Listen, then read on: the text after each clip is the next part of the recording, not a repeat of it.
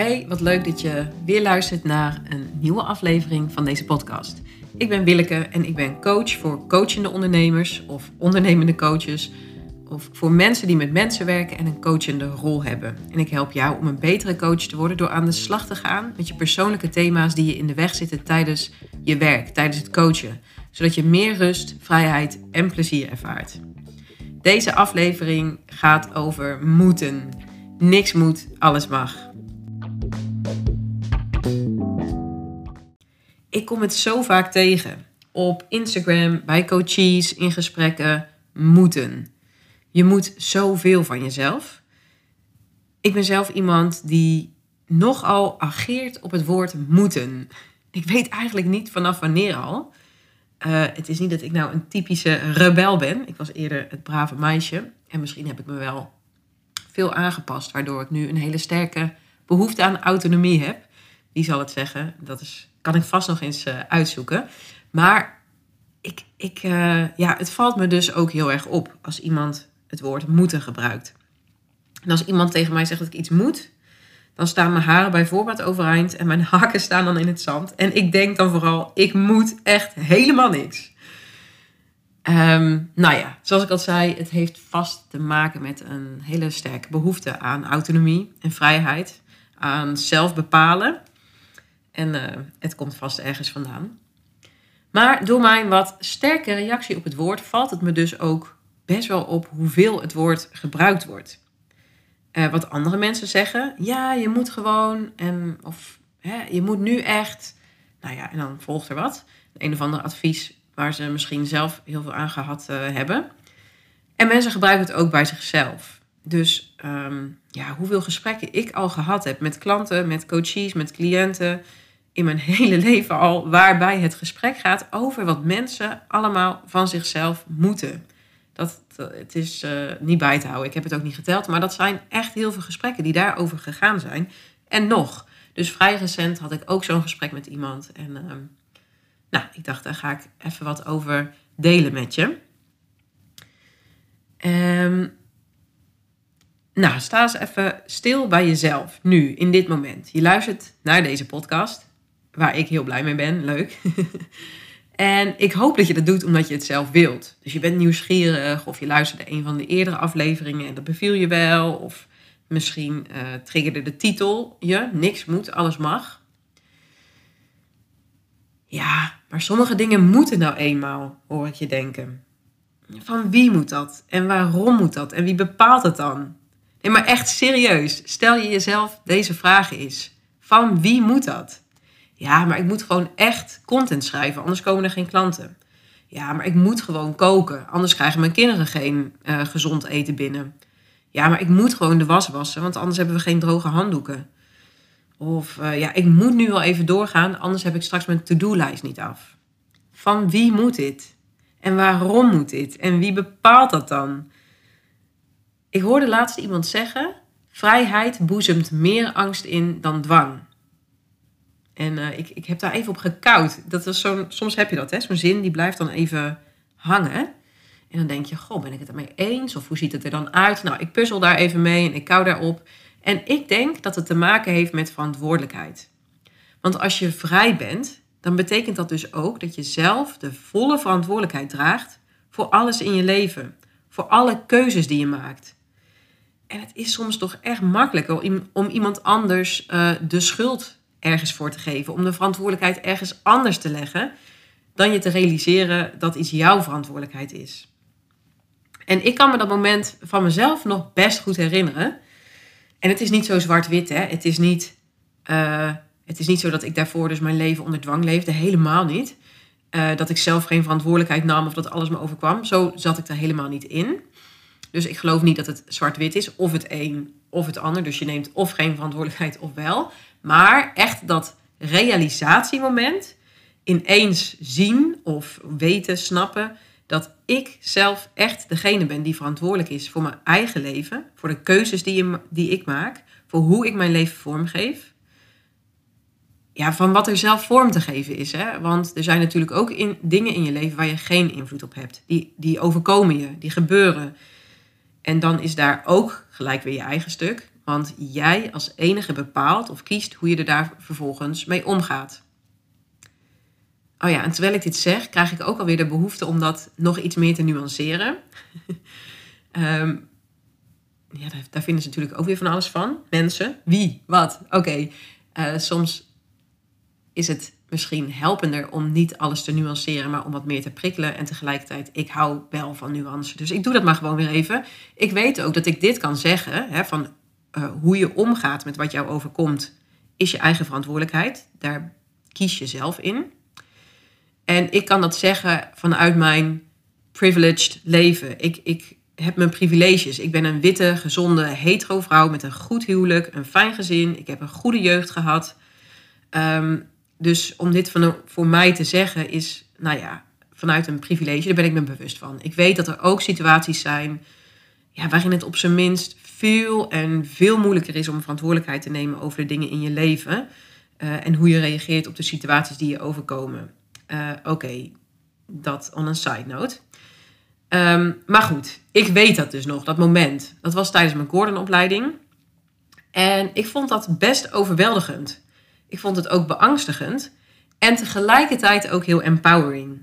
Dat kan dus allemaal naast elkaar. Dat moment dat ik me echt ten volle realiseerde: ik ben degene die verantwoordelijk is voor mijn eigen leven. Hoe ik het vormgeef, wat ik doe, wat ik, welke keuzes ik maak. Het is mijn verantwoordelijkheid. Ja, ik weet niet. Ik ben, ben heel benieuwd hoe dit bij je overkomt. Want dat kan ook, het kan soort dus heel streng klinken. ja, je bent zelf verantwoordelijk, dus je moet altijd zelf. Uh, ja, zo bedoel ik het niet. Uh, nou, als je dat streng vindt klinken, dan zegt het ongetwijfeld ook iets over je. Dus daar word ik ook gelijk weer heel nieuwsgierig van. Maar wat ik zei, ik vond het beangstigend en empowering tegelijk. Ik heb dus, het geeft ook zoveel kracht dat ik dus zelf kan bepalen hoe ik de dingen doe. Nou goed, um, dat kan dus allemaal naast elkaar. Uh, we leggen onszelf heel vaak allerlei regels op. Dingen die we moeten van onszelf. En nu zeg ik we, want hoewel ik echt wel uh, ageer op moeten en op het woordje moeten, denk ik ook dat er bij mij heel wat regeltjes en zinnetjes in mijn hoofd zitten. En om hier een beetje zicht op te krijgen, helpt het om eens te denken aan alle rollen die je hebt. Bij mij is het bijvoorbeeld uh, uh, partner, dochter, um, moeder, coach, maar ook paardeneigenaar, uh, zus, vriendin, nou, noem het maar op. Je hebt allerlei rollen. En ga eens bij die rollen die jij hebt in je leven stilstaan. Van, um, ik vind bijvoorbeeld, als paardeneigenaar moet ik ervoor zorgen dat mijn paarden fit en gezond zijn. Dat ze mentaal en fysiek goed in hun vel zitten. En daarvoor is het nodig dat ze de goede voeding krijgen. Uh, daarvoor is het nodig dat ze genoeg beweging krijgen en ook de juiste beweging krijgen. Um, als ondernemer vind ik dat ik mezelf moet blijven ontwikkelen. Dat ik mezelf moet blijven stretchen. Dat ik uh, uh, moet gaan durven staan voor wat ik kan en wat ik doe en hoe goed ik ben in mijn vak. Um, als coach moet ik goed weten welke stukken van mij zijn en welke stukken van de ander zijn. Als coach moet ik goede vragen kunnen stellen. Ik moet goed af kunnen stemmen op de ander, zodat, het, zodat ik vertrouwen kan creëren. Ik moet ook goed bij mezelf kunnen blijven en eerlijk durven zijn. Nou ja, je hoort het al. um, bij al die rollen kan ik allerlei soort regels opnoemen die horen bij die rol die ik in mijn hoofd heb. Um, ik, bij moeder, als moeder heb ik natuurlijk ook allemaal van die regeltjes. Ik moet geduldig zijn, ik mag niet schreeuwen. Uh, nou ja. En um, nou, hierbij de uitnodiging aan jou. Ga eens bij jezelf stilstaan. Welke rollen heb ik allemaal en welke regels heb ik daar uh, voor gemaakt bij mezelf. En daar ben je misschien helemaal niet zo bewust van. Hè? Dus daarom, bij deze de uitnodiging, sta er eens bij stil. En ik ben benieuwd wat jij allemaal moet van jezelf. En weet je, het ding met regels is, um, dan is dat iets wat altijd moet. Want dat is een regel, dat moet altijd, weet je wel. Dus die dingen die ik net noemde, dat zijn hele mooie uitgangspunten. Uh, nou, oké, daar kom ik zo op terug. Maar regels, dat, dat is iets wat altijd moet. Terwijl niemand is perfect. We zijn allemaal mensen en we hebben allemaal onze fuck-ups. Als ik bijvoorbeeld een regel heb, ik kom altijd op tijd. Dat heb ik overigens niet als regel, want ik vind dat niet zo'n ding, geloof ik. En ik ben um, nou ook heel vaak niet op tijd. Um, Maar dat vind ik ook geloof ik niet zo'n probleem. Maar goed, ik neem hem even als voorbeeld. Uh, als ik de regel heb, ik kom altijd op tijd. Dan weet ik bijvoorbeeld al dat dat ja, niet realistisch is. Ik kan niet altijd op tijd zijn. Want soms zijn er situaties die je gewoon niet uh, hebt kunnen voorzien. Um, er is ineens een ongeluk gebeurd op de snelweg waar je rijdt. Of, uh, en dan kun je echt nog zoveel speling in, inruimen. Maar ja, soms duurt, heb je een omleiding en moet je echt een uur langer onderweg zijn. Of weet ik veel wat. Of, um, of je maakt een keer een vergissing in je planning. En iets duurt veel langer dan je gedacht had. Of whatsoever.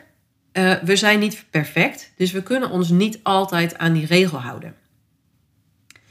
En ik ben benieuwd of je nu nog steeds denkt... Ja, maar sommige dingen moeten toch gewoon. Dan wil ik de volgende vraag aan je stellen.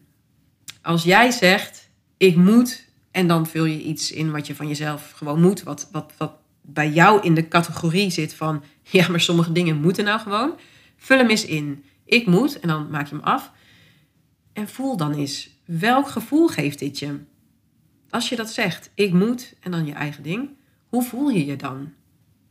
En ik kan me voorstellen dat dat gevoelens geeft van, nou, misschien voel je je opgefokt of gehaast of ontevreden of um, gestrest.